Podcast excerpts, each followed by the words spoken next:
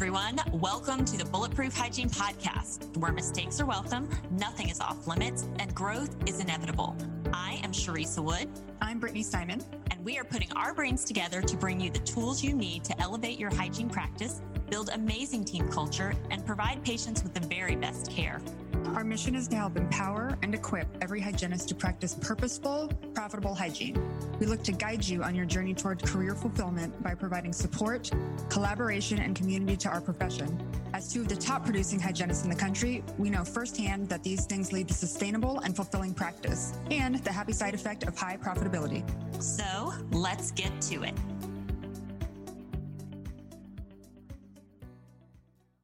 Welcome back, and thank you so much, everyone, for joining us for another episode of the Bulletproof Hygiene Podcast. We are beyond excited and thankful and honored to have Dr. Jason Auerbach here with us today, aka Bloody Tooth Guy. Um, we've been Insta stalking him for many years now, um, and he has grown his following in an amazing way. And we think that he is just kind of an exceptional provider and shares the way that he works um, very, very well with uh, colleagues and that he's constantly raising the bar on how to do oral surgery and how to connect with patients, how to connect with other providers um, on a social media platform. And that's really, really exciting. It's futuristic. It's the way that um, I think a lot of practices can and will continue to go in the future. But we really look up to him and we are so thankful to have you here today, Dr. Auerbach.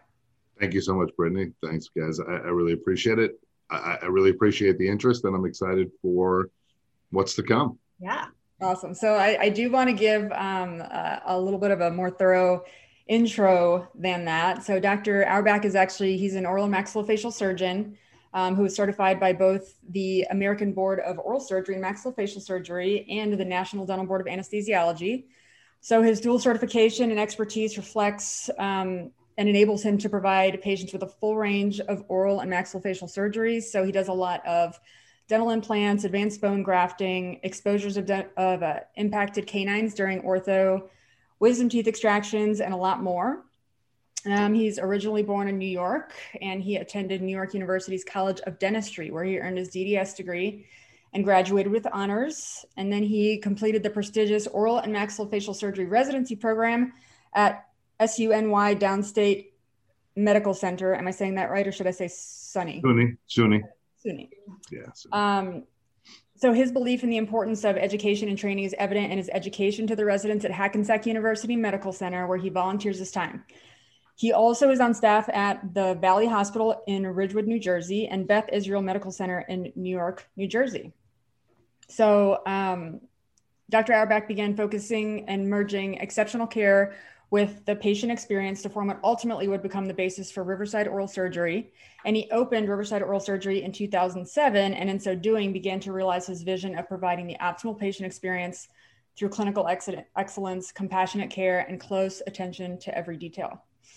So, pretty incredible that you've been practicing that long. Pretty incredible that you've been practicing and you opened your own practice, um, Riverside Oral Surgery, in 2007. Um, we want to take kind of a step back and ask what initially inspired you to consider or or pursue becoming an oral maxillofacial surgeon. Uh, so you know, I think a lot of things kind of. Um, I believe that in life, a lot of things uh, happen to you. I know that it, there's a lot to be said about putting yourself in the right position and uh, optimizing your opportunities based on kind of optimizing who you are. But I really kind of found myself in the oral surgery uh, clinic when I was in the early stages of dental school. I went to dental school. I'm from I'm from New York. I went to undergrad at Syracuse. I uh, I went to NYU for dental school, and I went to NYU for dental school thinking I was going to be a cosmetic dentist in Manhattan. I was going to live this lifestyle, and it was going to be great. And I got to dental school, and I realized very quickly that that really wasn't for me so uh, so much. Uh, and then I, I was working for a prosthodontist in the evenings, and the the assistant that she had uh, was going into oral maxillofacial surgery, and I just remember thinking it was crazy to do so much more uh, education after formal education after uh, dental school. But I again, I found myself in the oral surgery clinic. I met I met some very very influential people to me in my life, and I found that I had an aptitude for it. and a real like clear passion for it. This is before I even really understood the scope of oral maxillofacial surgery. This is when I thought oral surgery was just eh, you know exodontia, taking out teeth and things like that. But um, but I, I fell I fell in love with it, and I had some some real significant mentors and champions, and and they kind of pushed me through, and and I'll be forever grateful. And that's how I ended up in oral surgery.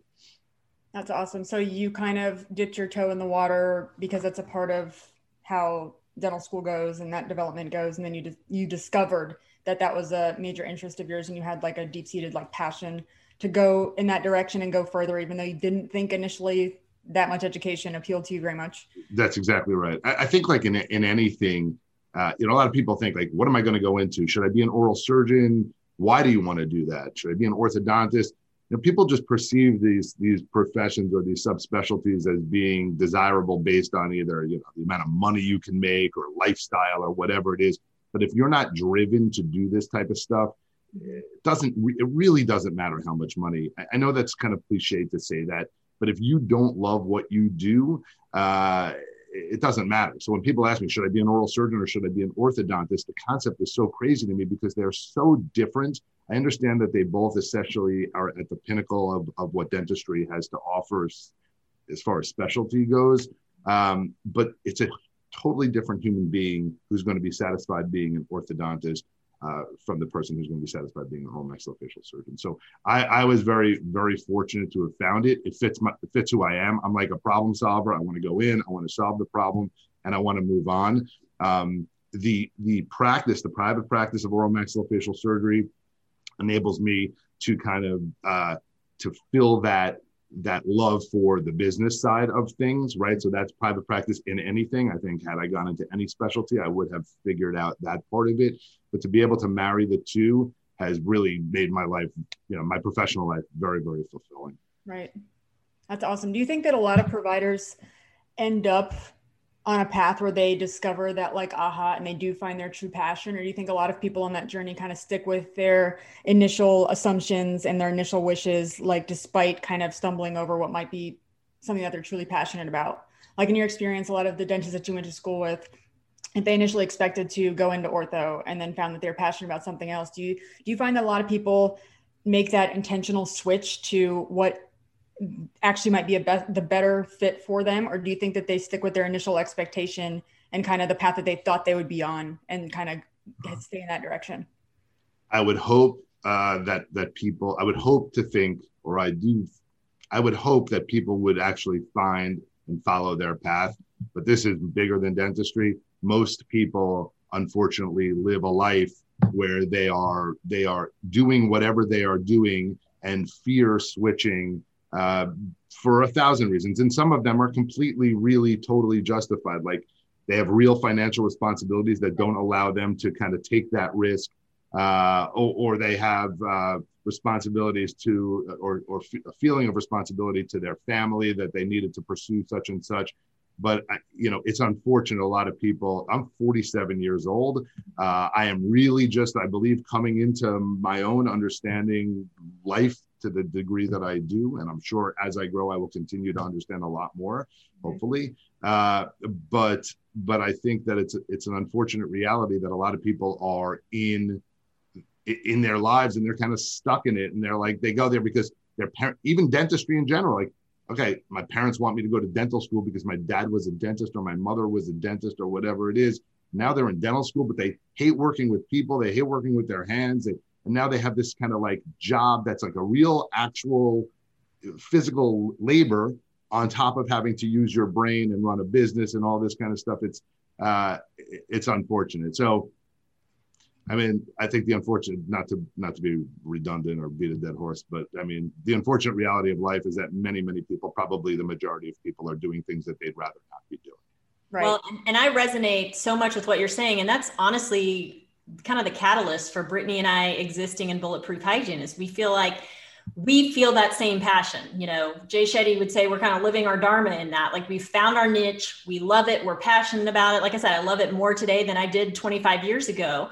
Um, you and I are the same age, and I share that same thing. It's like I've stepped into a place where, like, oh my gosh, this is amazing, and what else can I learn, and how can I grow? But I feel like there's a lot of hygienists that are kind of stuck in that place or stuck in those practices where they don't have autonomy and they're not able to really grow and and really feel the step into the weight of the responsibility that we get to have in really treating our patients comprehensively and helping them live their best lives. So that's you're speaking to the choir here for sure. Yeah, I, I appreciate that. Absolutely, and and also I think you know, Sharice and I and in Bulletproof we talk a lot about like burnout, and we go back to our why and like our purpose and kind of legacy type stuff, and you know, not to be cliche either, but like you only live once kind of thing, you know, like what do you want your legacy to be or what, what do you want at the end of it? And, and what do you want every single day um, in regards to fulfillment and knowing your purpose and having clear direction and collaborating with people who are kind of heading in the same direction and have similar values. You know, um, I think that a lot of the providers that we see, whether it's in hygiene or dentistry, or I'm sure for you in oral surgery, who reach that like point of true burnout, you know, and for some people it happens sooner rather than later, are maybe the people who, um, you know, chose to continue in a direction because there were certain expectations put on them by either their parents, like you said, or their spouse, or or even life obligations, like financial obligations and that sort of thing. But that's where I have experienced the most amount of burnout you know in regards to my life and providers around me is like when people forget about why they're doing this it isn't a deep seated passion you know it's not something that they truly in their own knowing in their own selves it's not a place where they wanted to go. So i think that that's one of the things that's one of the things that we focus on when we do um, lecturing and teaching is like okay let's take some steps back like way before hygiene school. Like what's your why? Like what's your come from? Why are you doing this? What is your purpose? Like what do you want in five ten years your life to look like? And not just in regards to your earnings you know like that's that can be definitely a big part of it you know that's not a bad thing to focus on and you know whatever we focus on is going to grow so it has to be a part of it. But just making sure that our intentions are firmly seated and firmly founded and that we're we're actually intentionally going in the direction that we want to go. And it seems like just reading about your journey like kind of that's how your journey has been developing. And i, I liked one part of your bio um, on the Riverside Oral Surgery, you know, website where it says that you began to focus on merging exceptional care with the patient experience. When I was reading that, I just thought, you know, in when you established your own practice and you wanted to merge exceptional care with the patient experience, can you tell us about like did you have a shift of perspective in yourself or was that like a pivotal point for you or like what made you think in that direction? So for, for me there, there's so much that went on at that time of my life. Uh, for me so it's 2007 there is a significant kind of financial situation going on in the united states. There's like a, a, a bubble and a burst and and um, i was working in a practice that was uh, a very reputable practice a good a good surgeon but and did very good things as far as the patient experience. But it became evident to me, th- again, things were changing at that time. I lived six miles from New York City. There's a pretty sophisticated clientele here, people who expect very, very high level service and care. And the medical dental space was uh, it was still you'd walk into the office there'd be a glass thing it said doctor's office and like everything was very kind of obtrusive and and uh, resistant to that kind of open communication. Things were changing. Right now, you look at dental offices, exclude the concept of COVID, and it's all open and airy, and everyone wants to intermingle and all that. That wasn't the case in 2007. Um, so I started Riverside. So, so I take for granted that I'm going to provide the best patient care, period. Like great results. I'm going to do the best I can from a surgical perspective. But how do we marry that with this what I define as the optimal patient experience. And not that we always hit it, but we shoot for it every single time.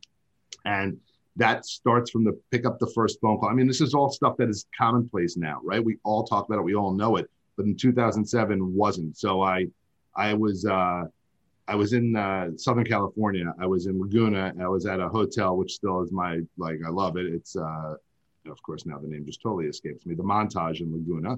And I was there, and my daughter, who's now 17, asked for jelly. It was like she wanted strawberry jelly. They only had grape. They didn't say that. They didn't tell us that they only had grape. They just said yes. And then they figured b- b- backstage how to make it happen. So they sent somebody like across the street to a convenience store to get the right jelly. And then suddenly the jelly appeared for my daughter. And at that moment, I was like, well, that's exactly how I want to design my practice. That I just yes, we make it happen, and then we'll figure it out on the outs on the underside so that nobody needs to really understand how it happens. Yeah. So that was a very, very important thing for me. I was I, I have this kind of interest. It's interesting to me. Uh, it would probably be interesting to younger younger dentists, hygienists, whatever, who are who are maybe in a time where they're not exactly sure, they feel slighted or whatever. I was an associate for an oral surgeon uh, who was uh, representing to me that I was going to become a partner. And when that actually came, when it came down to it, it, it did not come to pass. So I don't want to really go into the details of it, but I was put in a position uh, in February of 2007. My second daughter was born. I had agreed and moved into the house that I'm sitting in right now, and I was without employment. So I, I basically I didn't know what I was going to do. So I was put in a position which I think oftentimes yields the most positive outcomes in the long run. I was very anxious. I, w- I had no clue what was going on. I had a daughter, a new house, and no job. And so, fortunately, as an oral surgeon, you can pick up a bunch. Of, I was working in nine different offices, and as I was, I started looking for real estate and doing my, you know, networking and contacting people, and fortunately found my first little practice. Uh, not found, started. I found a location, and we built it out and and uh, started. And so I was very focused as I built it from the ground up on every little detail. I'm a, I'm a true believer that um, basically attention to every detail, like just if you're tending to every single detail, it implies that you're att- you're attending to every to any detail. So a patient walks in and the littlest thing like the toilet paper is actually good, they they perceive they're not thinking that oh the toilet paper is good therefore the dentistry is good, but they know that they're in a place where like you know, they're not, we're not cheaping out on anything. So I did it that way and I continue to do it that way. Every office I've built since, and again, we're, we're on number 11 as of last week. Um, it, that's what we do. We try to duplicate that. And, and I think we do a, a good job of that. Wow, I, I love that, and it's so true. You know the um, the way that you know the sterilization area looks, the way that the bathroom is kept, the way that first impressions go, the verbiage over the phone, like all of the little details. Yeah, you're right. I don't think that patients make a like a conscious connection, but they make a subconscious association between those things. You know, like if you care here, then you're going to care here. This is your level in the bathroom or in the you know background, the storage closet. You know, this is your your this is the way your office runs you know? Right. and and i think that it is it holds truth not just in their impression but in actual practice because if you are paying attention to those things it, it's it's most likely a part of your set of values. Like it's it's you as a human you know? It's not just like oh i'm putting on a show to, to make the bathroom clean. Like no i care i'm meticulous i care about all these details that um, overarches all of the areas of my life, including my clinical practice, including my relationships with others, including my follow up and my this, my that, you know, and the way that I run my business, the way that I uh, treat my team, you know, all of that stuff. So I think that that is incredible and incredible come from. It's something that I think that Shreesa and I are really familiar with. We have incredible practice leaders, you know, and Craig Spodak and and Dr. Peter Boulden, and they both have done a phenomenal job of um, kind of sharing with us the same sentiments, you know, and um, I love the example that you just gave about, you know, your daughter and the strawberry jelly because um, you know, wow, wow service isn't like giving patients what they expect. It's giving them the unexpected and not and not necessarily having to say, hey, look, look what I did. You know, look, I did, I got you the the strawberry jelly we didn't have. You know, but those things become obvious. I think the more that patients interact with a practice who is truly understanding their values, truly has a deep seated culture of we care and we pay attention to detail and we'll be be here for you. You know, long term, we we it is our dharma. We are here purposefully and intentionally, you know. So I love all of what you just said. That really resonates with Sharice and I. For sure. And congratulations on number 11. That is awesome. That Thank is you. Awesome. I appreciate that. I really that do. Is. You know, it's funny. You mentioned Boulden, and I think I think I saw him on. I think it was on. It must have been Instagram, I guess. Uh, and he was talking about you know when you talk to people who are successful in the field, um, one of two things happen. Either kind of like uh, it solidif- solidifies like okay i'm doing it the right way because you're doing similar things uh, or you you hear it you see a light bulb and something goes off and i think he was talking about i hope i'm talking about the right situation i think he was talking about uh, when a patient comes in the room like a card with their name on it uh, that that reads you know that this room has been specifically disinfected for you and all this kind of stuff and I, I loved it. I, I, I heard it. I loved it. I, I don't even think I watched the whole video. It was like two seconds. I got a gist of what it was. I enacted it the next day. I mean, it and it it's amazing. So you have the card with the patient's name, and this room is like a little checklist of the things. And we actually put a QR code to our website where they can see the video of what we're doing. And I got to tell you something, patients love it, and it's all because I saw that. Yeah. And it, that's part of the beauty of this social media. Like everyone should be able to raise their bar, and if everybody's bar is is raised, it's going to cause even more like a higher level we're all going to get to this place where the level of care that p- patients are receiving uh, because of social media and because of like best practices or whatever, mm-hmm. it's going to be so high, and it's it's great. It's great for patients. It's great for our profession. It's great all around.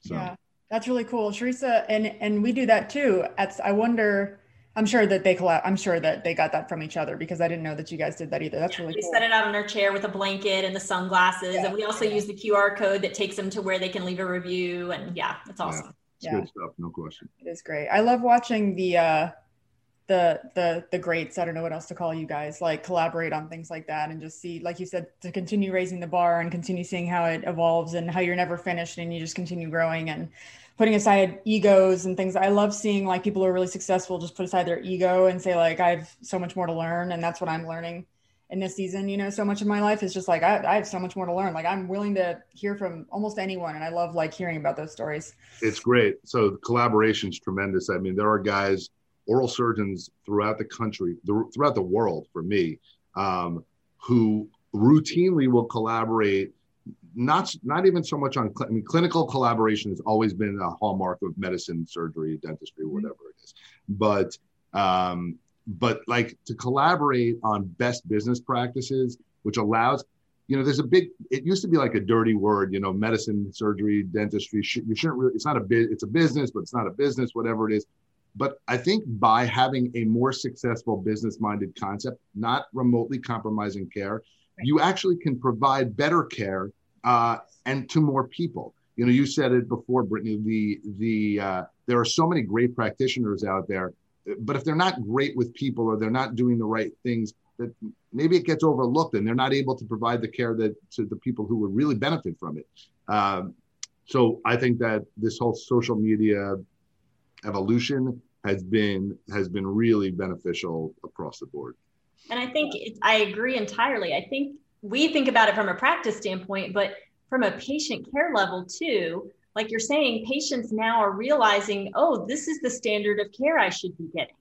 Right. And really understanding the connection between the health of the mouth and the health of the body, and that they want to be treated comprehensively versus just, you know, taking a tooth out and not seeing anybody for the next two years. You know, it's it's creating that vision and that value for what they what they deserve and what they should be getting. And it's it's awesome.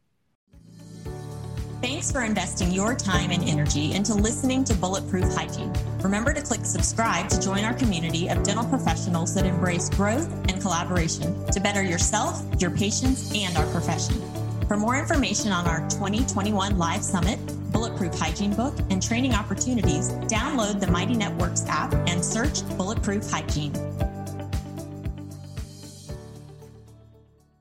I want to ask um, Dr. Auerbach if there was a piece or a few pieces of advice that you would give to like a general dental office or specialty offices who want to take their practice to that next level, um, what would it be? Uh, so I'll speak about, so the, the thing about general dentistry versus specialty dentistry, they're very, very different business models. Mm-hmm. Um, so if I were a general dentist, uh, I would really think about vertical integration in terms of provide, you know, having full scope of care uh, available to patients mm-hmm. under one roof. I say that knowing that I'm dependent on the alternative model being, you know, yielding my success. But as a general dentist, and I know it's going this way to some degree, especially as DSOs Correct. kind of try to, you know, do that. Mm-hmm. Um, I think it, I think it makes sense. So I think being able to provide comprehensive care to your patients under one roof from a general dentistry standpoint um, is is the right model. I mean, clearly. Right. Uh, I do think that communication is everything. I, I, always think about it like when I'm on an airplane, if there's turbulence, uh, you know, everyone's kind of bugging out and nobody really knows unless you're like totally chilling, whatever. But coming in from New York, everyone's highly anxious. So, uh, you know, there's turbulence. Like if the if someone just got on, if the pilot just got on, was like, it's a little bumpy, don't worry about it. We're gonna be good, no worries. Literally, everyone would just chill and everyone would be fine. But the silence is deafening. So mm-hmm. I think that if if you communicate with your patient base uh, and I think this is across any business. If you communicate with your customers, then you almost can't go wrong. No customer, or very few customers, very few patients will will fault you for something going wrong so long as you understand they understand and you're being honest and transparent and real and all of that so i think communication is number one in specialty dentistry i think communication is even more important because you're communicating with dentists, referring dentists, who actually are entrusting their patient to you. They're losing revenue by giving that patient to you, and they're concerned that that patient might end up somewhere else. So I think that communication with the dentist, having an open line both ways all the time, cell phone, whatever, whatever it is, is is key. Um, and I think really really just providing the best possible care you can, like not thinking about the money. I, I've always said, like, always do the right thing. Like every single time, if you do the right thing every single time, you can't lose. Right. You're not if you're not if you're worried about the money and like I got to do this, I'm going to try to bang out this like extra whatever or that. You you might make another few hundred dollars, which is the mindset of the patient who comes in 50 years ago. Is like the dentist is trying to you know whatever always do the right thing, never worry about stuff. And you, if you do that, and I don't mean in a karmic sense, I mean in a real like voice, internal marketing, all that kind of stuff. You do the right thing, it'll come back to you in spades for sure. Right. It's definitely sustainability when it's done that way. That's what that's what I've seen. And like just to speak to, um, I really appreciate that you just said, um, you know, the you know the maybe the most ideal model would be kind of like the hospital model where all the specialties are under one roof and where like patient care can be streamlined by having uh, interspecialty collaboration in a chair side manner or like on a one-to-one basis where like people actually collaborate on patient care um, and gps and hygienists can talk to specialists and, and and a lot of it just happens under one roof because working at Spodak, we are a multi-specialty, you know, practice. We're, we're a huge multi-specialty practice. We've got oral surgery, we've got the periodontist, we have the endodontist, we do we do pros, you know what I mean? We do sedation dentistry and all this stuff. Um, some of the things that I have seen work really, really well in that model are like continuity of care, like what you're talking about, the communication with between providers and from providers to patients works really well and seems to be a lot more streamlined and a lot more easy because it's not secondary information. A lot of time it's happening face to face, you know, with people, um, and things aren't as, aren't forgotten as easily. I think, um, and you know, a lot of times the main benefit to patients is they're there uh, with their hygienist and maybe they need a third molar consultation and the oral surgeon happens to be here with with downtime and they come chairside they, they do the consultation maybe even the evaluation maybe they take the cbct that day if they need to they update the pano they discuss you know treatment options and treatment plan that day. So it streamlines the experience for the patient because they then don't have to return for a separate visit. You know they they got a couple things done at once. Now they have a plan they can return for and their providers just collaborated in front of them which helps them to see the, the continuity of care. And they know that in the big picture they're going to be taken care of and we're talking about them and planning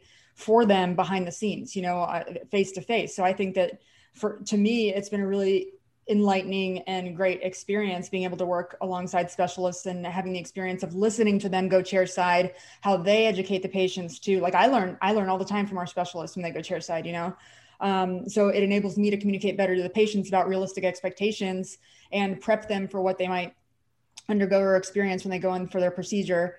Um, and another pro that I've seen, you know, is that when there are a lot of providers and specialists and GPs and everyone under one roof, a lot of times that means you get to share um, high dollar equipment such as CBCTs and panos and iTeros and 3D printers. So it might that could you know cut certain long-term costs to the business aspect of things you know if you don't have to buy an iTero per provider in five different practices you know you get to share one or two or you don't have to buy two pano machines and you have 12 doctors and you all use the same you know what i mean? Like that sort of thing.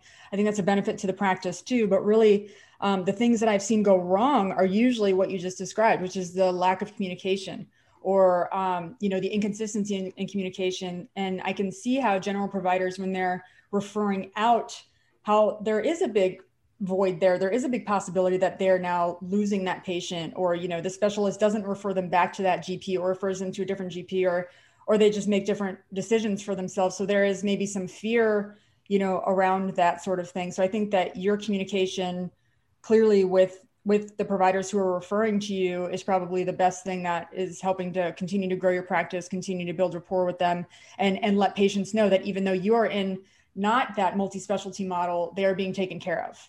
Yeah you know, I, I, communication yeah i'm sorry. 100% i think like i said i think communication is key. I think the one uh, the one downside i've seen on having specialists in offices and again as in if i were a general dentist 100% i would do it.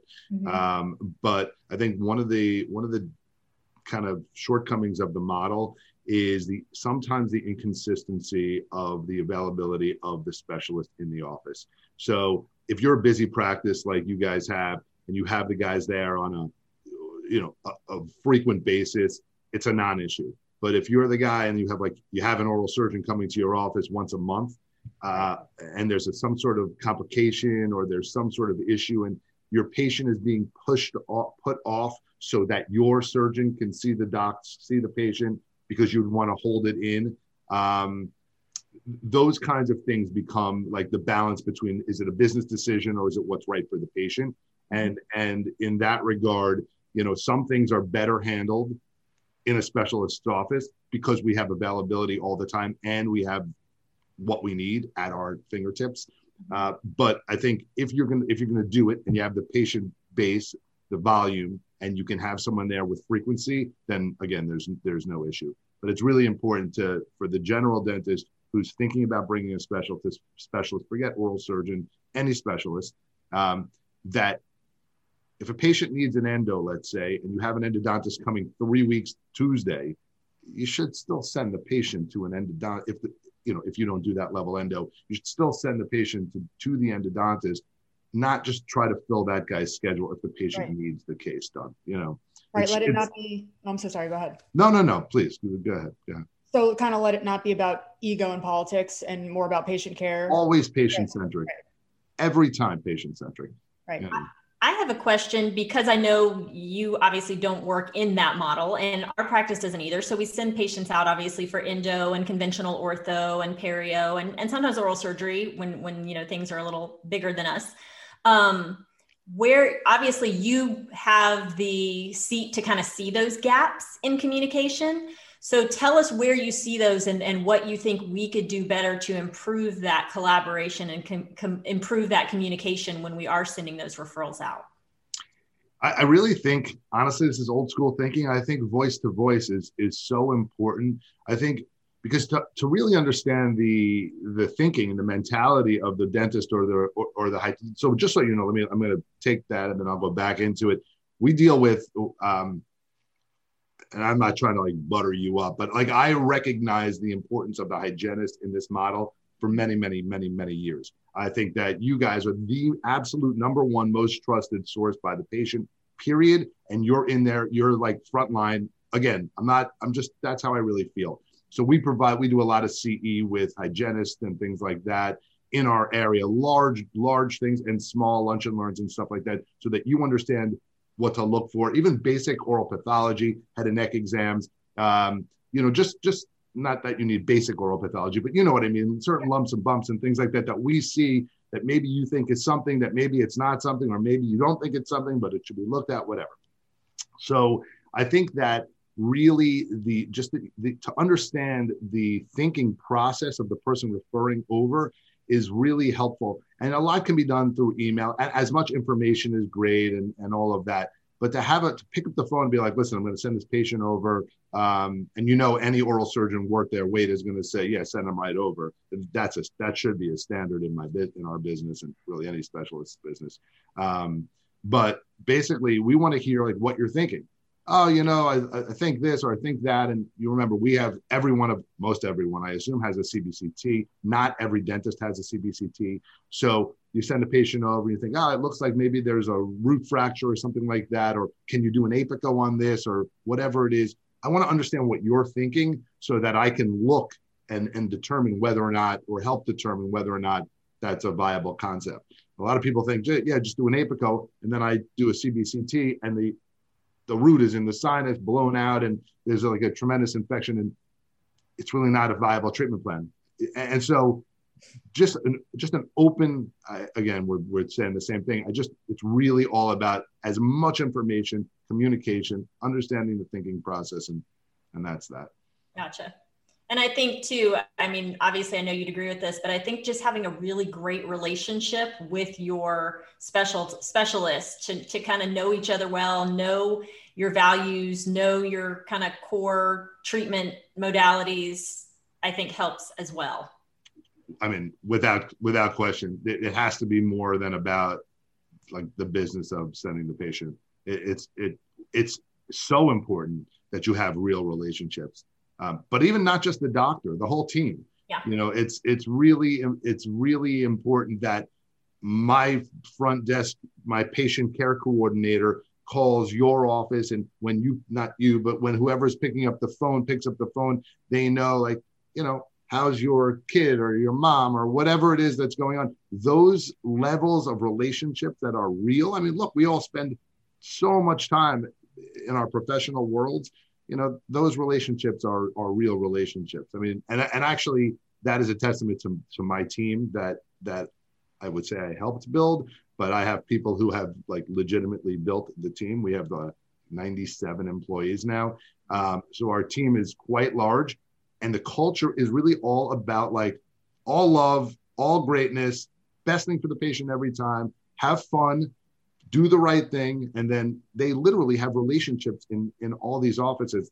They go away together and I, I, think it's i think it's great. I love it so. Yeah I, I, I love what you just said. I think a lot of what you just said too in regards to um, you know we spend more time with each other at work than we do with our families at home like for the most part especially i'm sure like for you being a specialist like I would assume you get a lot of phone calls on weekends and going for emergencies and that sort of thing. So like you spend so much time, we spend so much time with our teams. You know, if it's not that way, I think that leads to burnout too.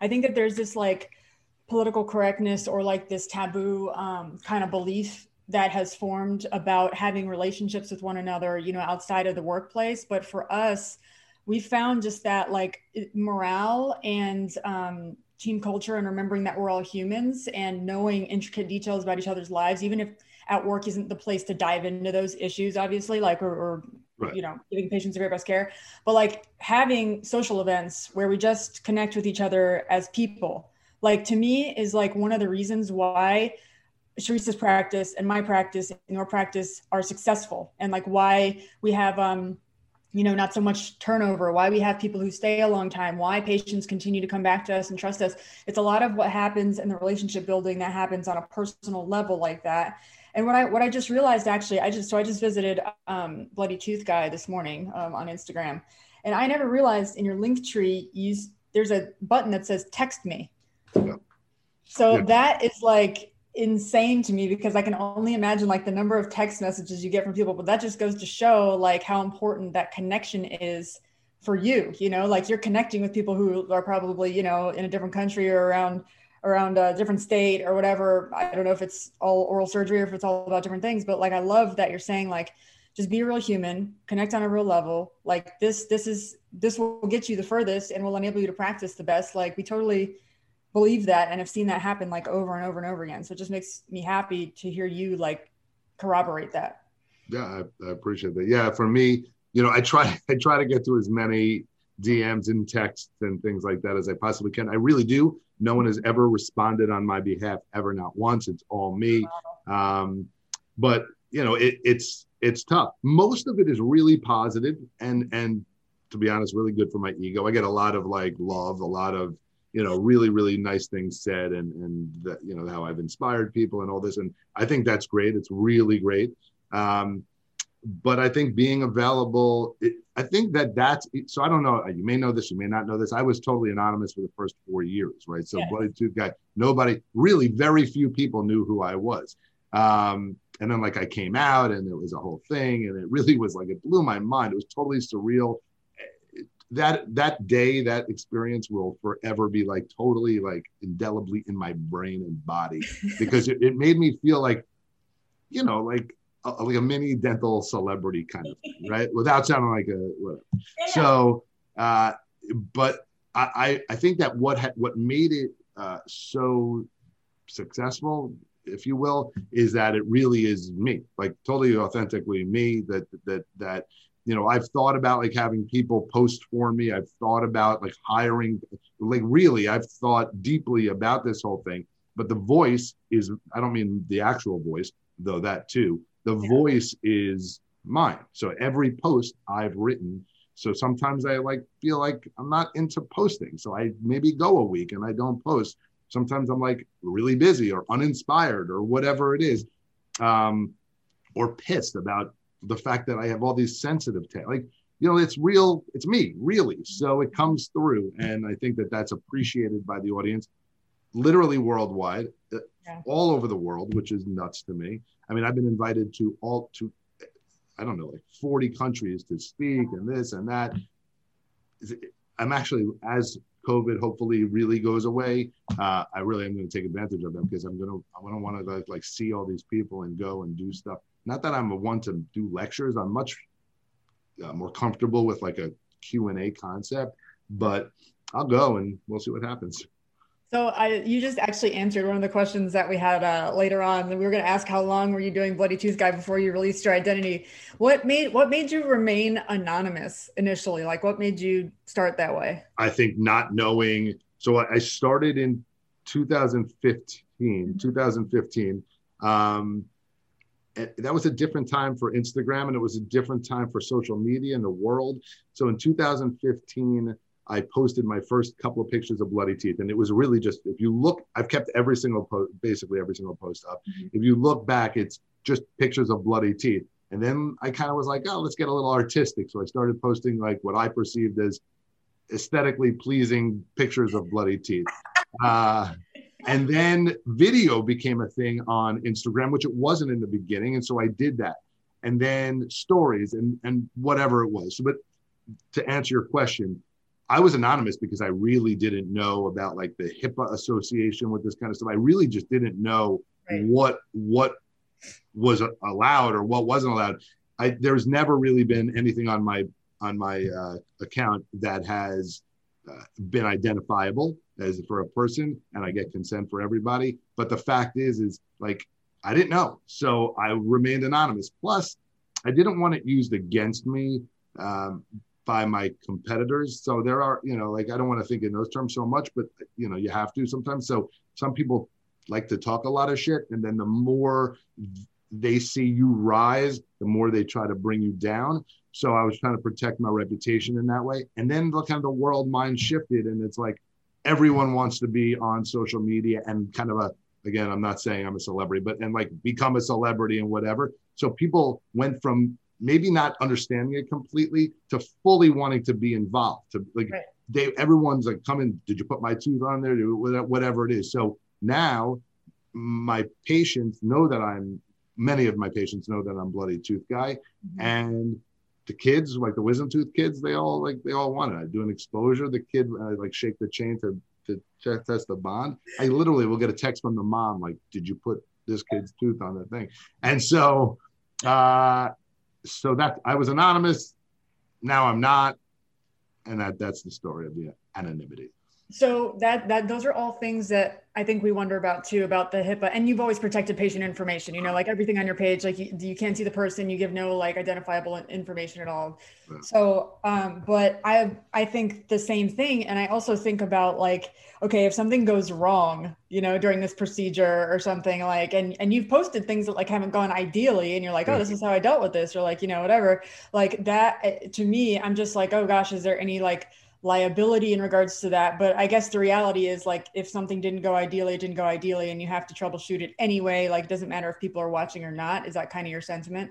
Yeah, for sure. Um, so I, I, a lot of people do a lot of editing on their stories and do videos and then edit and then post it. I, I never do that. I, I literally, what you're, if you're watching me do a story, it's happening uh, live. I mean, it really is happening live. Not that the entire thing is being recorded with one button, but it's like this and then that. I mean, it's happening at the moment. So yeah, of course, some sometimes things don't go right.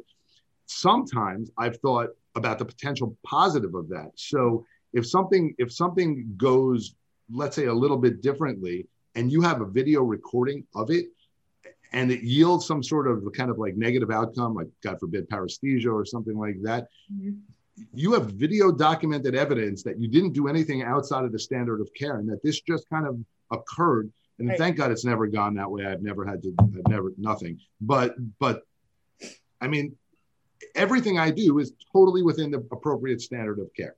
Right. Not, nothing out of it. So if there is a if there is a uh, a negative outcome which there are in surgery dentistry everything that we do um, I'll, I'll, show you. I didn't do anything, you know, like this what I did. And I don't practice thinking about defensive. Like I'm a lot of people like you could be sued for that. I, I don't, I never think about that.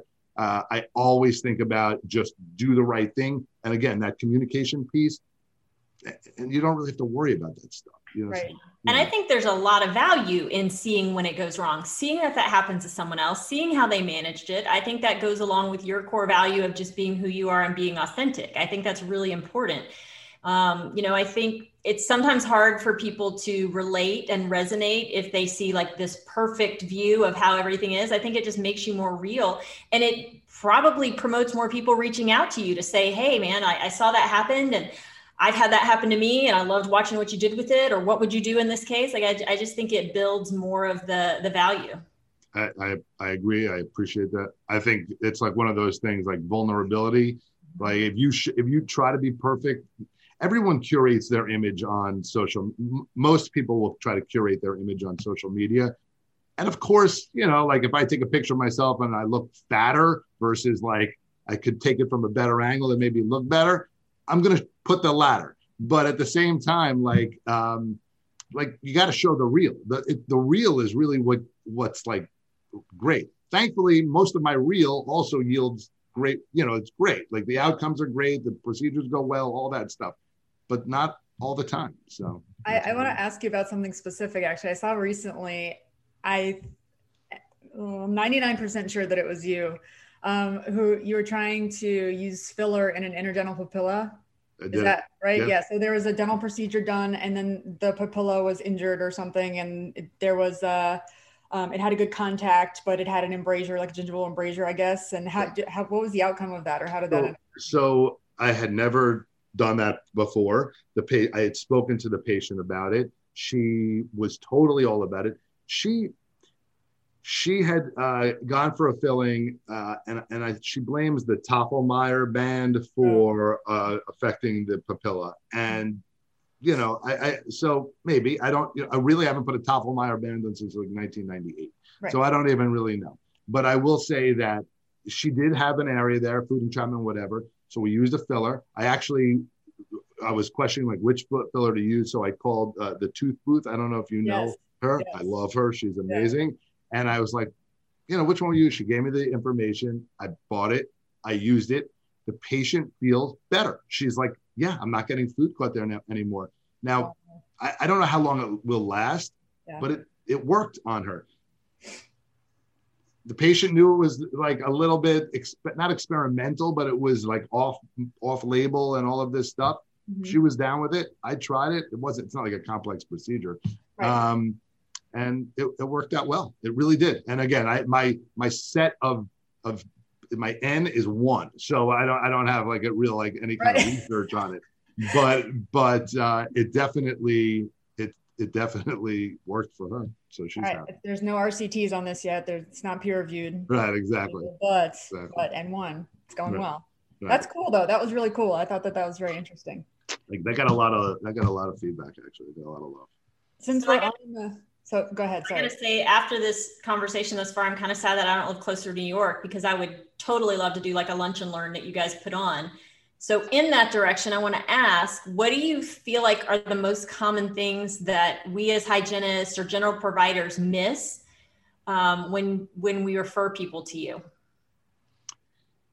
Uh, what do you miss? I, I don't know. I really don't know that you're missing so much. I do think a lot of time uh, with a lot of dentists, there is um, kind of this thing like sometimes some dentists are afraid to tell their patients that they need procedures done. Right. Uh, you know, th- that's just a fact of the matter. Um, and so things will occur and things will build up and typically on like endodontically treated teeth and things that just are like it's not hurting the patient. There's clearly something going on there. And then ultimately, like a Sunday afternoon, now they're swollen. So I think that I think that there's a the hesitancy on the part of a lot of dentists to to tell their patients. I think maybe because they don't want to upset patient. I don't really understand the psychology of it completely. To some degree, I think I do, but um, I think I think what I have found is, and I think hygienists are better at it than dentists. You guys will always point it out, and you guys will always tell the dentist. And whether or not the dentist say like, oh, "Let's watch it," you know, like the, the, the watching of things in dentistry goes against everything that we know about disease progression and infection and all that kind of stuff. So I think I think just watching stuff, and I do totally credit you guys will point. Good hygienists are on top of stuff. Like you guys are all like crazy attention to detail humans. Not all, of course, but you know what I mean as a general rule. And so finding these little things and just kind of like impressing upon the dentist, like maybe you should look at this or whatever. I think that's that's kind of the thing. So we we totally totally agree. Like there are so many fears and the psychology I think behind not wanting to deliver bad news, even when it's true in dentistry, I think has a lot to do with the fact that a lot of problematic things are asymptomatic. So patients aren't coming in like, oh, I think I have perio disease. You know, they come in and then we take measurements of their gums and we're like, oh, you have perio disease. And then we have to explain it and go through all the evidence of the fact that they have perio disease, you know? So I think, you know, some of just in hygiene, some of the questions or the pushback or, or the difficulty that we have in regards to uh, educating patients about their current health or disease status is well i've never heard this before well why doesn't it hurt well well i went to a dentist six months ago and they didn't tell me this you know and it's because i think that it's there is a fear of losing business because you're delivering bad news. There's a fear of not being believed. There's a fear of you know not being liked even i think because uh, i think that people in general i think that this dynamic and this paradigm is shifting now but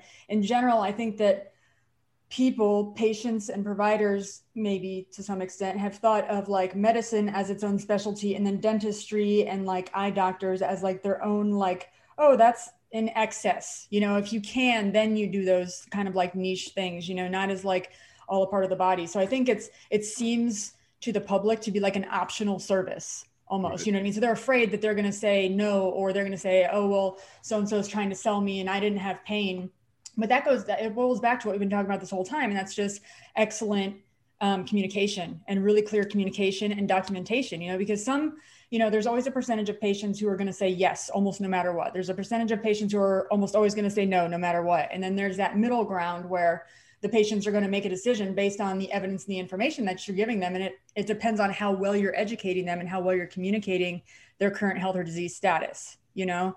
So i think that there's that dynamic and there's just fear revolved involved in that. And there is always like oh there's a practice down the street where you know if i diagnose co-diagnose perio and like okay this person needs non-surgical perio therapy um, it's it's mild to, to, moderate you know they don't need surgical intervention at all yet but the person hasn't had pain they've never heard this before go through all the evidence. You know i know that they can go down the street and someone will do a prophy on them. Right. You know so i think that there's a fear of losing business but at the end of the day um, yeah, it just has to be like uncompromised, uncompromised. And the more that the more that more practices are not compromising on their treatment standards and not letting fear of being disliked or losing business stop them from communicating to patients the problems that they have, I think the better it's going to be for everyone. You know, the more that everyone's doing it, the better it's going to be for everyone, definitely including the patient. Yeah, well, I think that there's definitely a, a paradigm shift in the mindset of the patient in terms of oral health care as being really very, very important, which I think is great again for us um, and for the patients. Mm-hmm. Uh, but I also think that with experience comes a confidence and and and and people, you know, when I was I finished training, I was a kid. I was 20 kid. I was 29 years old. Um, I finished oral maxillofacial surgery training at 29. I was fully practicing at 29. And I would walk into the room and I would not be totally confident in myself. I had always in the back of the mind, I look like a kid. People aren't really going to believe me. It takes time uh, mm-hmm. for you to really like the fake it before you make it kind of thing, where you're like, you almost don't realize people are actually coming to you for your professional expect, uh, expertise. You don't realize that at first. At first, you like think you're like still practicing, kind of. Um, and I think that as you become more confident, it comes through. I mean, when I talk to a patient, if I, you know, I, I tell them, I, I, used to be like, well, give, of course, give the patient their options, but you know what the best thing is for the patient. Right. So that's why they're coming to you. So I tell my patients, like, yeah, of course you can do this, this, this, and this, but this is what I would do. This is really how I would treat my mother or my daughter or my right. wife or whatever it is. And mm-hmm. so it, like that direct and again in my market where i live and work and whatever being direct is like you know this is this, this is like what it is here so but i don't know that that works in every area but for me i'm just very much like yeah so you're taking out tooth number five assuming you're going to replace tooth number five so this is what you should do it's not like well you could graft or maybe you could have a denture or you could have a bridge what no you're going to take out your tooth you're going to want a new tooth i mean you're of course there's not right. even a question. Right. So uh, that's kind of the way that what basically what I'm saying is as you go on in your profession, you become much more confident. That comes through. Patients understand that, and it's less of a of a sell that it's more of a just like a directive and that's that's kind of what it is right and i think and i think that is very much you know northeast i think that a lot of northeasterners do like communicating very directly like that but i i found like i mean in south florida it's the same you know like we when we communicate directly like that like this is exactly what you just said like this is what we would do for our aunt or our mom like i'm giving you the same treatment and the same rec- recommendations as i would in the same order as i would this this person that i love and care about i think that patients take that really well. I, I want to touch on, I want to go back to what you said about um, uh, watching, watching things like providers putting a watch on something. Um, because we just did uh, a podcast episode about um, being quote unquote conservative versus quote unquote aggressive and how people kind of tend to wear those things as badges of honor too. Like, oh, that's such an aggressive treatment plan. Like, is it, or are you just treating early disease instead of watching it? Like, right. is, is, is using the mildest approach which is all that's necessary if it's early disease, is that really aggressive or is that just preventing more advanced disease and keeping the patient from needing a dental implant or needing, you know? And I think that we get stopped up sometimes with like, I, I think it, it might be multifaceted, but I think that one end of it is like we've seen the worst of the worst. And sometimes we compare like, oh, this mild problem is just it's, it's just a little problem. So I'm going to compare it with like that severe problem that I saw over there, you know, in in our minds. And I'm just generalizing here. I don't, you know, maybe not maybe this is a me thing but like i think generally we tend to think this way you know like oh this is just like really mild early perio you know we're just going to watch that perio like what's it gonna we're gonna watch it decline then we're gonna send you to a specialist in three years and you're gonna have mobility infurcations and like you know so i think it goes back to our why and keeping the patient informed and, and continuing to communicate and telling the truth and letting the patient choose because at the end of the day they have their own autonomy they do have a right to choose you know if we if we're confident in coming in, presenting the best treatment options first, and then alternate treatment options afterwards, and saying you also can do nothing, and this is what will happen if you choose to do that. Like you really can't go wrong. You know, I think we we really in presenting the very best treatment and providing the very best care need to start losing the fear of the patient leaving, of the patient being upset, of the patient not liking the information because we don't have you don't have to deliver information in a way that is traumatic or rude or unca- uncaring. You can deliver like hard to deliver information in a way that is caring and considerate and compassionate and you know and not lose your humanity in the process. You know? For sure, yeah. I, I, mean i think that sometimes and i put it this way sometimes sometimes what what appears to be aggressive is actually the most conservative right so yeah. you, i mean I, I, think you just you said it perfectly you know I, I have patients come in and they're like they have a hundred loose or decayed teeth or whatever it is, and they want like that one tooth addressed.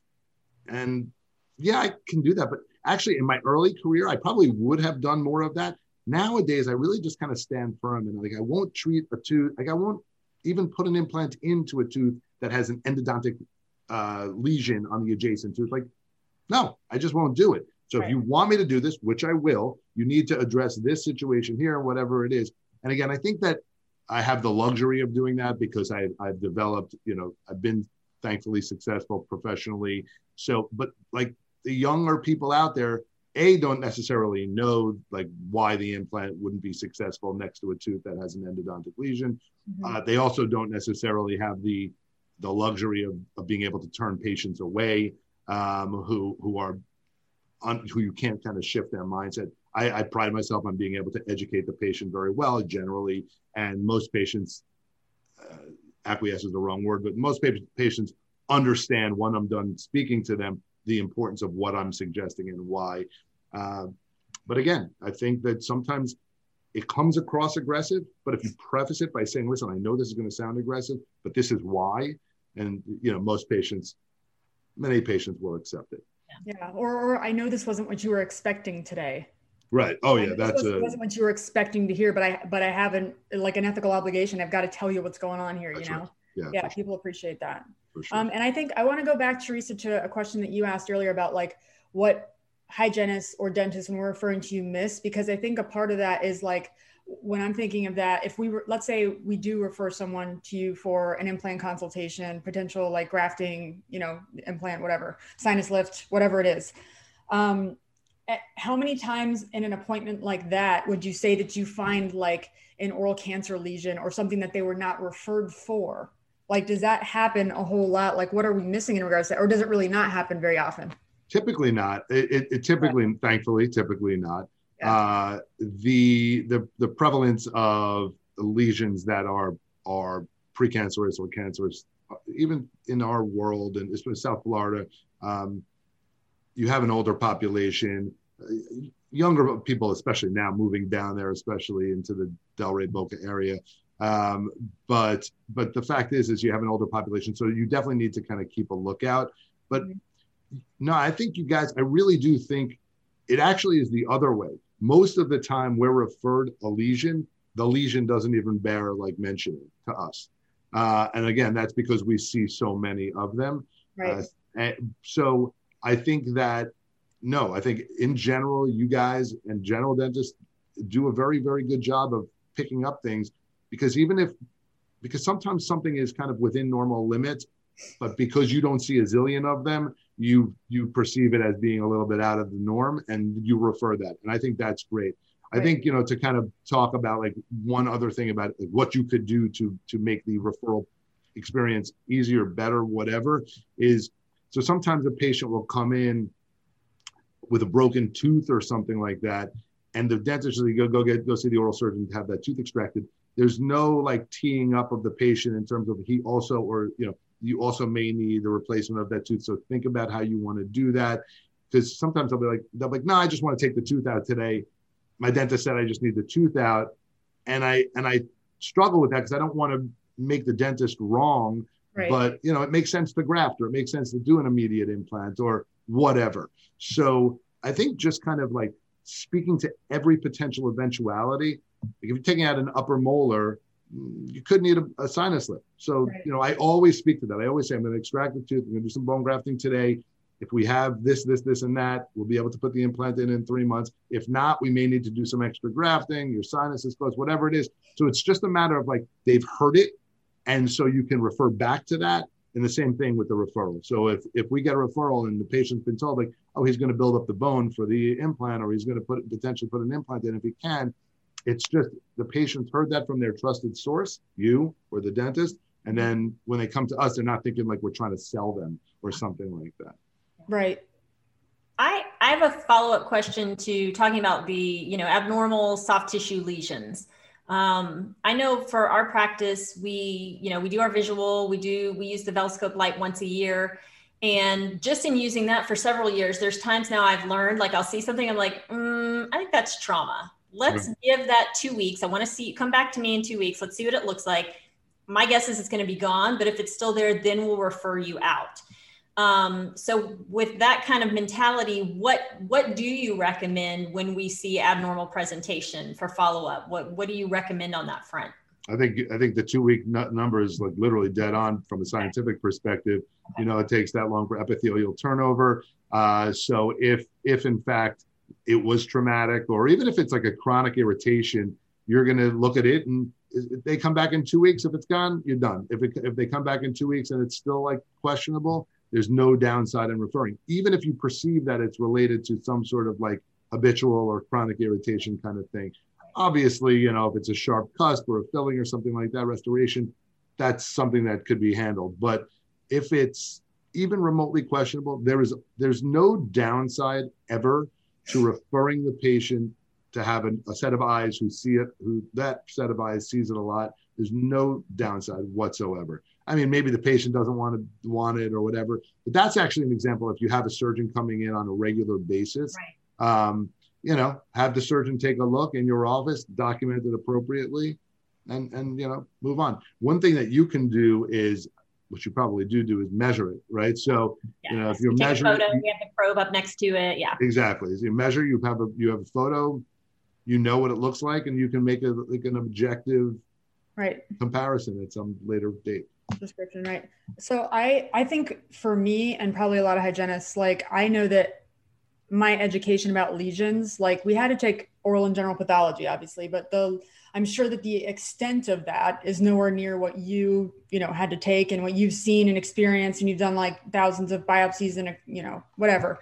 At this point like for me i am like paranoid and you're right like the perfectionist thing about like okay what if i do not refer and this was actually something pathologic in this instance? Like even things like hematomas and fibromas make me nervous even if i know if that that's what it is because i'm like yeah but it's a lesion and i don't have the education you know to completely rule this out. And usually that's when we get the gp involved you know and and they can make that determination as to whether or not to refer. And of course we don't we don't want to refer and waste anyone's time either. We don't want to be referring arbitrarily and just like oh there's a this area the patient has you know um, uh, hyperkeratinized tissue on their tongue. Like let's refer them straight to the oral surgeon like but i think that aren't there instances too where like dysplastic tissue can become like pathologic? Like if, if something is starts out as like a traumatic lesion can it kind of change into something that is pathologic and should be treated or excised or not usually? Uh, yes. Um, chronic insult can yield change in cell type for sure. Mm-hmm. uh, the biggest issue with oral lesions mucosal lesions in general is that a, the visual description of it does not necessarily correlate with the histologic issue. Right. So, you know, there's this term called leukoplakia, right? And people in training or in school or in whatever learn leukoplakia is like a diagnosis. All leukoplakia, I know that white plaque. Probably heard this. It's just a descriptive, right? It means white patch. So if you cut into a thousand white patches and you take a biopsy, some of them are just going to be hyperkeratosis, mm-hmm. a callus. Some of them are going to be mildly dysplastic. Some of them are going to be carcinoma. Mm-hmm. So you you need to really you really need to be in those cases really like concerned. Not you shouldn't be really concerned. Meaning you should definitely look at look to those lesions as being potentially concerning, especially if they're in areas that are concerning. Ventral tongue, lateral tongue, you know, certain areas back in the retromolar pad, certain areas are uh, more likely to be concerning than other areas. And so I think it's important that if you see something like that, if you see something, say something. There's no downside. There's there's no what's the downside? So the dentist says, "Oh, it's nothing." You know how many times we've seen cases where a tooth extraction happens and and it, they thought it was just like some sort of like periodontal issue. So the dentist takes out the tooth and then closes it. And then five weeks later, six weeks later, it's still not healed. And they, they keep trying to debride it and clean it out, whatever it is. And now this person has this fungating lesion in the soft tissue. And it turns out it's squamous cell carcinoma of the gingival tissue into the bone, invasive. And now you have, and this is legitimate stuff. And so now you have a guy who's trying to do his best job, right? He took out a tooth. It wasn't, it was, it wasn't clear. But then it's like it didn't heal. It didn't heal. They're trying to manage it. They don't want to piss off the patient. They're a little concerned, but they don't really know any better. And then now, eventually, the patient gets to the oral surgeon, and it's like, it's real. So I don't even I don't really treat oral maxillofacial surgery, oral maxillofacial cancer. Um, I do small lesions and things like that, but I have a partner who's American Head and Neck Society trained, microvascular trained, like can take your leg and suture it to your face and and and all of that. Um, so he he does all that type of stuff for us. But I mean, that type of stuff is real. It's real. Yeah. So you you can't be too careful. And I'm not I'm not an alarmist. I'm not saying like that it's not a thing. I mean, it's a thing, but it's not so much a thing. But you just want you just want to be careful. If you see something and it, it like raises suspicion, and you guys are experienced in doing what you're doing, then tell somebody. There's there's no there's no downside. Yeah, I feel like I have seen a lot in the last probably two years, more and more um, internal resorption of teeth. Have you have you seen that as well? And what do you think's going on there? Yeah, you know, I, I don't really know exactly why. I, I have a, I, I agree with you. I think there's, I don't know if there's an uptick or maybe there's, we're just more, we're seeing it more because of CBCT. Um, but, but I do think that, look, I mean, I, I see it a lot. What do I think about it? I, I, you know, I have a, I have an endodontist that I work with in Manhattan, um, who is I have many endodontists that I work with that are fantastic, but I have one in specific in Manhattan, and we work together quite frequently on cases that are a little bit more challenging. And we treat them, and he'll treat them. I mean, I don't treat them; he'll treat them, uh, and and patients do well. Most patients, when they have internal resorption, don't feel anything. Right. They're, they're totally asymptomatic, and they're like, "What? You want me to take out my tooth that looks perfect?" But I'm like, "Look, there's a big like dark hole in your tooth." But uh, so they're willing to say, listen, I'm going to give it a chance. And if they do give it a chance and it works, they're happy. If not, you've given it the best chance. Again, most patients, so long as you explain the situation, they they're they're good with it. Yeah. You know?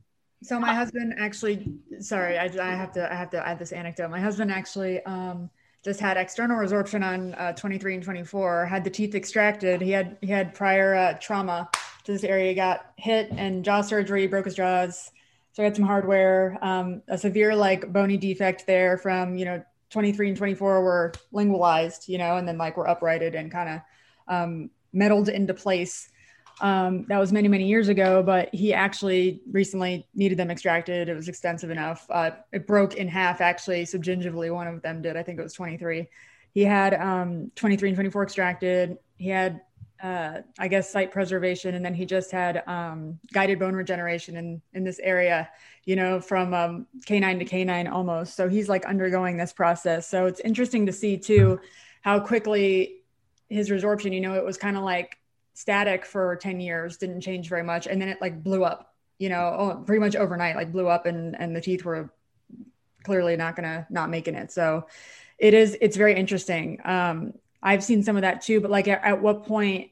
So are, do you just tell patients like, okay, it's asymptomatic, it's not bothering you. We, this is your option. We can watch that until it does bother you or like some patients, but, yeah. but um, I, again, I'm not really one for watching things. Right, right, right. You know, I, I do think that you can argue with internal. So I also think, and I didn't comment on this, just to, and I'll go back to that.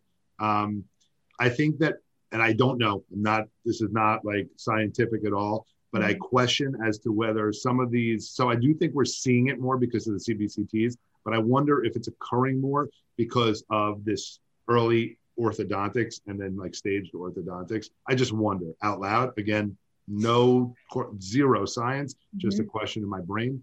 Um, but but I think that no, I, I don't I don't think watching anything. So again, the patient might say it's not it's not bothering me. I don't want to do anything about it. And I say, okay, so long as you understand what's going on, mm-hmm. I'm here if you need me. And then sometimes they need me, and that's that's what it comes down to. Yeah, I feel like um, here later in my career, I've learned a lot more about traumatic occlusion and how impactful that is with everything from perio to you know wear and recession and all of that. How much of what you do with having to take teeth out and cracked roots and that sort of thing how much do you think that ha- that has to do with traumatic occlusion? So i think that i think that traumatic occlusion plays a very large role um, in in the periodontal health of teeth, right?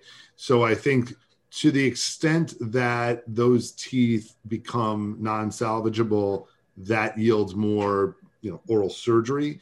But at the same time, I think a lot of that is periodontal. Like I think a lot of peri, like there's a, I see a lot of isolated uh, recession or you know mobility or whatever it is. And it's either some sort of like parafunctional habit habitual or or, or uh, traumatic occlusion. And i think that most of those things if they're addressed can be like halted. And so i i it, it's it doesn't really rise you know to to me doing really anything for it unless it's been missed completely and, and Got it. that's my feeling and I have to ask this because I feel like there's a big conversation happening right now. I want to get your thoughts on chlorhexidine versus other types of rinses. Yeah, so chlorhexidine has been shown uh, to be negative on the fibroblast. Mm-hmm. Uh, so there, uh, there is. I, I don't like chlorhexidine. There are other rinses out there but I would not be the, the proper person to really speak on them because the, the science behind them, I think that also more of a perio mindset type of thing. Right. Um, but I know definitively, I, I used to, I used to prescribe chlorhexidine Peridex after every extraction bone graft. Um, but I, I don't anymore at all. Uh, so I think that Peridex, and, and again, I'm not disparaging the benefits of chlorhexidine, but mm-hmm. I do. I, it's been proven scientifically that it's it has some negative effects, so I don't use it. Yeah, inhibits fibroblast. So that's important. It's really important for us, obviously, if we're trying to um, regain like a long junctional epithelium, especially after scaling. You know, like fibroblasts and the Sharpey's fibers and everything that's trying to pseudo reattach to the root surface of the tooth. Like it's been a big conversation, I guess, specifically in hygiene more recently. But yeah, we're not, we don't love chlorhexidine. We're not big proponents either for that same reason. And and like conversely, we like some of the research on um, tetracyclines, like doxycycline, minocycline, in regards to anti-inflammatory, low low dose anti-inflammatory. Right. Right. Yeah, that stuff has been. By the way, there's been data on that for easily 25 years. Yeah. Um, and and you know, it's difficult although if we're thinking that the mindset set is shifting, that maybe it becomes easier, it's difficult for a patient to think to themselves, I'm going to be taking a low dose doxycycline, minocycline, whatever, for my periodontal disease, because it's just such a crazy concept to take a systemic medication on a daily basis for for what they perceive as like their gums are swollen, right?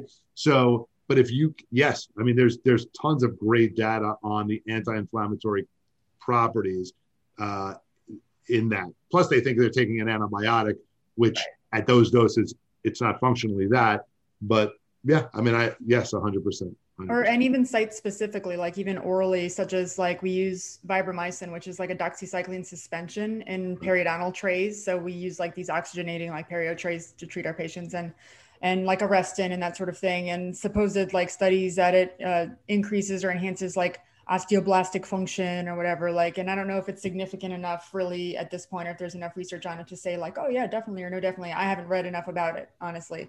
Yeah. but i just think that it looks promising on multiple like levels like the tetracycline family just looks good in regards to perio health on multiple levels especially versus chlorhexidine. And i've read like a couple studies about doxycycline when treated with chlorhexidine and on you know in a, in a site specific way. So it's just interesting. We wanted your opinion on that. Yeah. so can and we ask Oh, I was going to say with that, obviously you don't need to go into all the options out there, but do you have a go-to now for your post-surgical rinse? That's what I was going to ask. Yeah.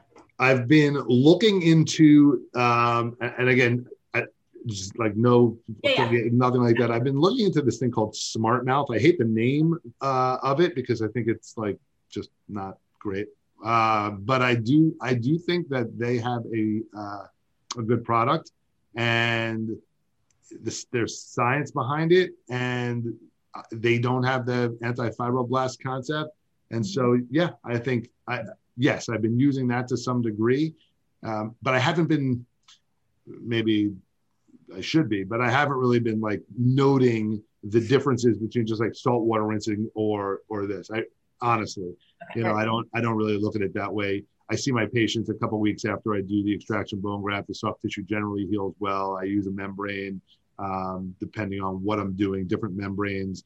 And and and thankfully, you know, thankfully, I don't want to make I don't want to make light of it, but thankfully, you know, the gums heal, right? So for the most part, you take a tooth out, you're doing a bone graft, you're putting a membrane, the patient's generally healthy, they, they have a good oral hygiene, the gums are going to heal, it's going to be a perfect site, going to put an implant in, and and that's what it that's what it is, you know. Yeah, that's, anecdotally, anecdotally, it's hard to tell too. Exactly. Good to see the research. Yeah. Cool. Um, can we ask you? Um, actually, actually, I wanted to point something out. Um, did you know? Are you aware that we were that we recently uh, released a book? I was not aware. Okay, we, re- we I am not aware we recently released, Teresa and I just released our book, uh, Bulletproof Hygiene. And this, believe it or not, is a plug, but you'll see where we're going with this. It's not actually just a plug. Uh, Bulletproof Hygiene, the guide for finding fulfillment through purposeful, profitable hygiene. And on page 59, we talk about you. really? I love that. I love that. What, this a bigger celebrity. Yes, our, our, favorite Insta Insta famous uh, dental guy. Um, we wrote for for an example of social media done well in the dental industry. Check out at Bloody Tooth Guy on Instagram.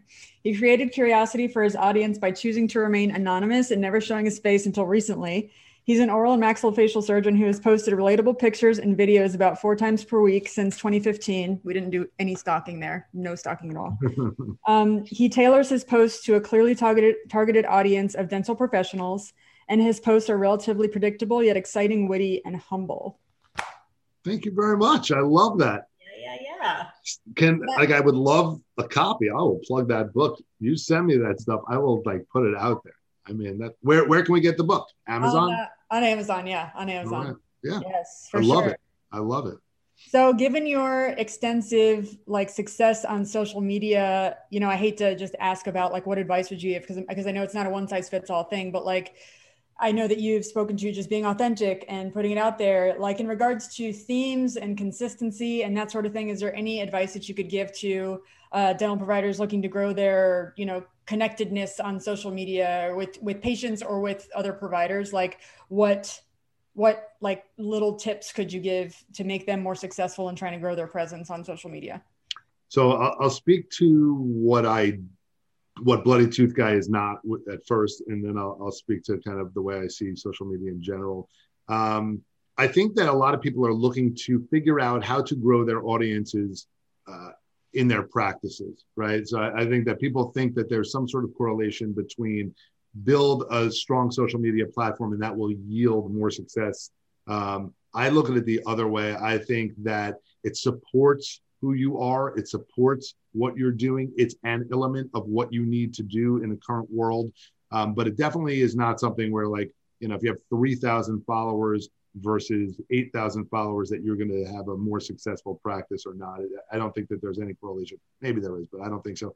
I think with that type of stuff, like kind of buyer beware. There's a lot of there are a lot of um, companies out there, uh, organizations, whatever that will that will try to feed your feed uh, with kind of stock images and, and and digital stuff, and it literally is like so obvious and it doesn't work and it's not at all good. Even in my world, we'll put some stuff out there for like the Riverside Oral Surgery um, mm-hmm. Instagram account, and the digital images of like you know happy thanksgiving or whatever never ever ever play well it's all about like what goes on what separates your office what's your differentiator so really pictures and videos of the people that they actually can meet in the audio in the uh, offices mm-hmm.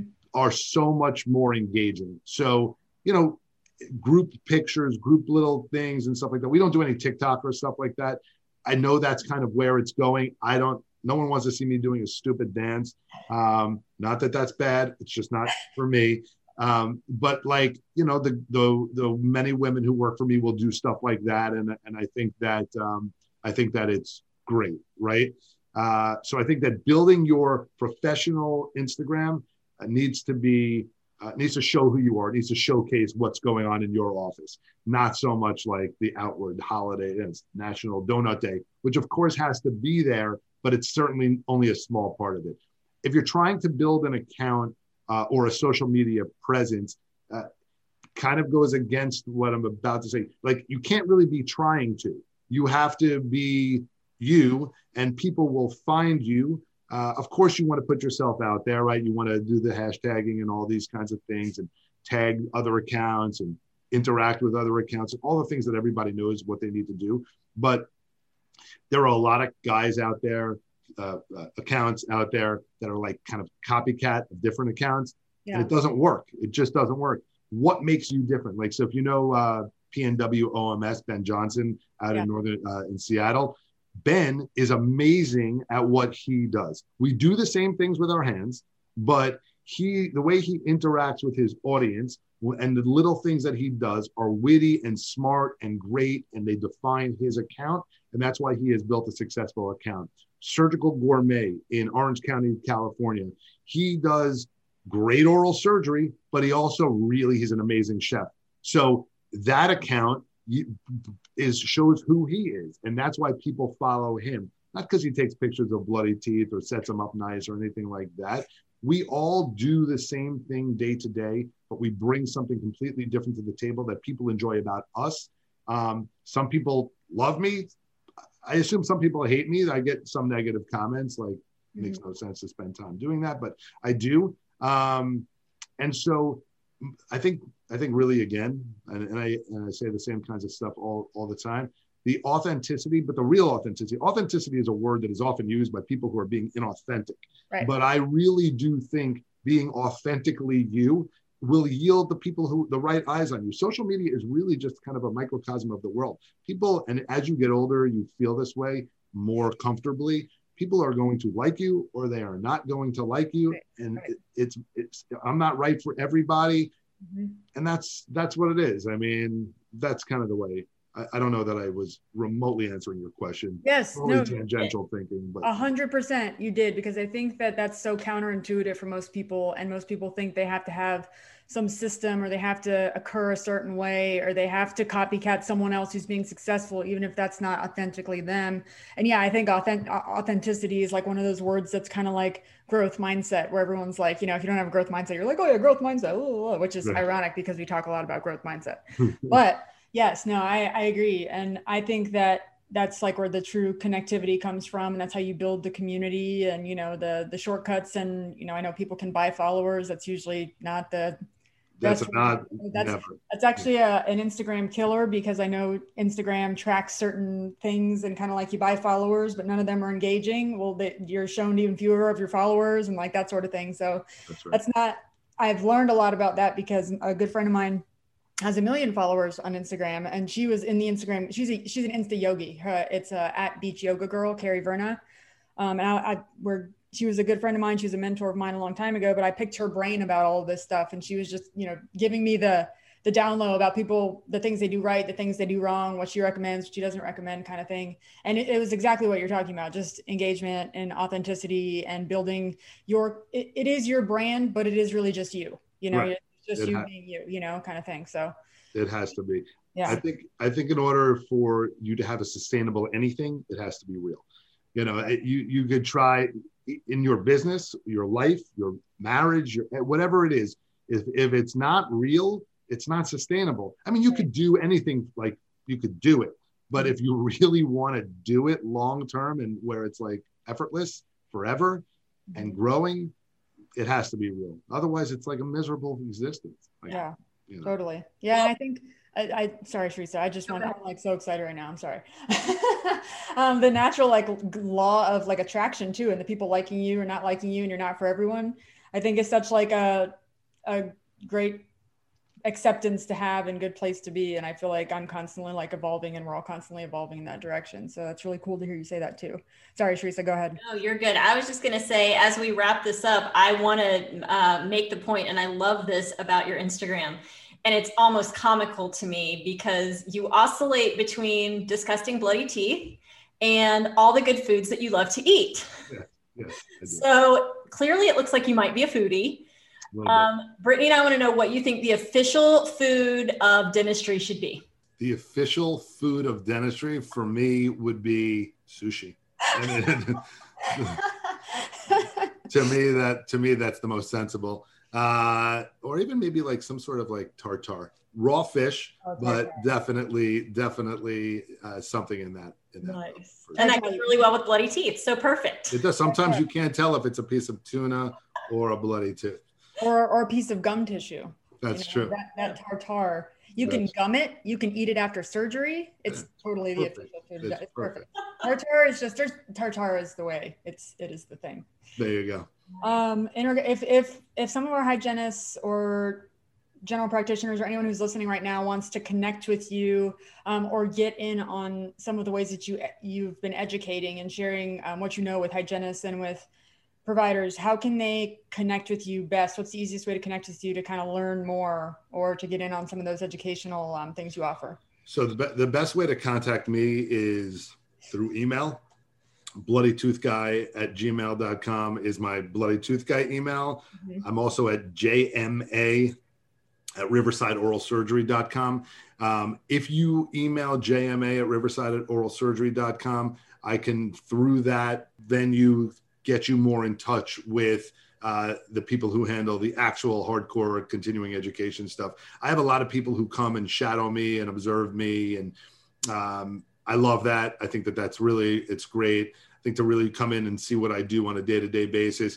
There's there's so much about what a lot of people talk to me about oral surgery and of course i'm an oral maxillofacial surgeon uh, and then the instagram side of things but there's so much that i um, can offer in terms of just uh, how uh, patient communication and just how to interact with human beings on a day-to-day basis of course the building of a specialty practice and all of these things that are uh, kind of peripherally in my life. They're central to my life. But basically, I I, have, I really feel very very fortunate to be in a position where I can share all this stuff. So anyone who wants to come and observe, shadow, whatever, better to go JMA Riverside Oral Surgery.com. If you want to just kind of talk about merch, you know, bloody tooth guy at gmail.com, whatever it is. Okay, I was just about to ask you. Thank you. Okay, so bloodytoothguy.com, we can get merch because I'm pretty eager to get. Um... So, so this is the craziness, right? So you would think that I would have that totally worked out, and right? I mean, I've been doing this for a long time. Every single day, people ask me like, "Where can I get that? Where can I get that?" I, it's not done yet, and it's not done because I don't have the bandwidth because I'm doing so much. Like, and again, not more than anyone else, but like you know, I'm not a guy who like a lot of guys who are out there doing what I do. They're talking about stuff. There's they, they provide CE and stuff. They're not actually doing it day right. to day. Um, so I'm actually doing patient care four to four and a half days a week. Plus, I run the business of right. 11 offices. Plus, I do Bloody Tooth Guy. Again, it's a lot, but it's it's the life I've chosen but I should be able to put some merch on a website and actually do it. I just I just can't. I can't figure it out yet. Not that I can't figure it out. I just can't. So soon I say, I mean, I buy, I have, you don't understand how much merch I have. I have probably an OR filled with like surgical caps, sweatshirts, hats, sweatpants, pins. I've just, I buy them with the intent of selling them or distributing them, mm-hmm. but it just, they just sit there because I don't have the time to do it. Well, so, we can take at least two hoodies off your hands. All right, that's a done deal. Yes. send me send me a book. I'll send you guys hoodies. Perfect. Perfect. Well, in the vein of you not having a ton of time, we really want to thank you for yours. It has meant a lot to us. This has been really valuable, and we have really appreciated the collaboration and the connection. It's it's awesome. Thank you. Yes, uh, thank you. Sincerely, thanks so much for being here. We know that your time is valuable, and thanks for being here with us on a weekend and we can't wait to see what you do in the future and how you continue to grow and evolve and be on this journey with you hopefully. That's great. I love it. Best of luck to you guys. Really really nice to meet you. I, I wish you like all the success in the world i have no doubt. Uh, and uh, please really send me that book and yeah, I'll it's coming.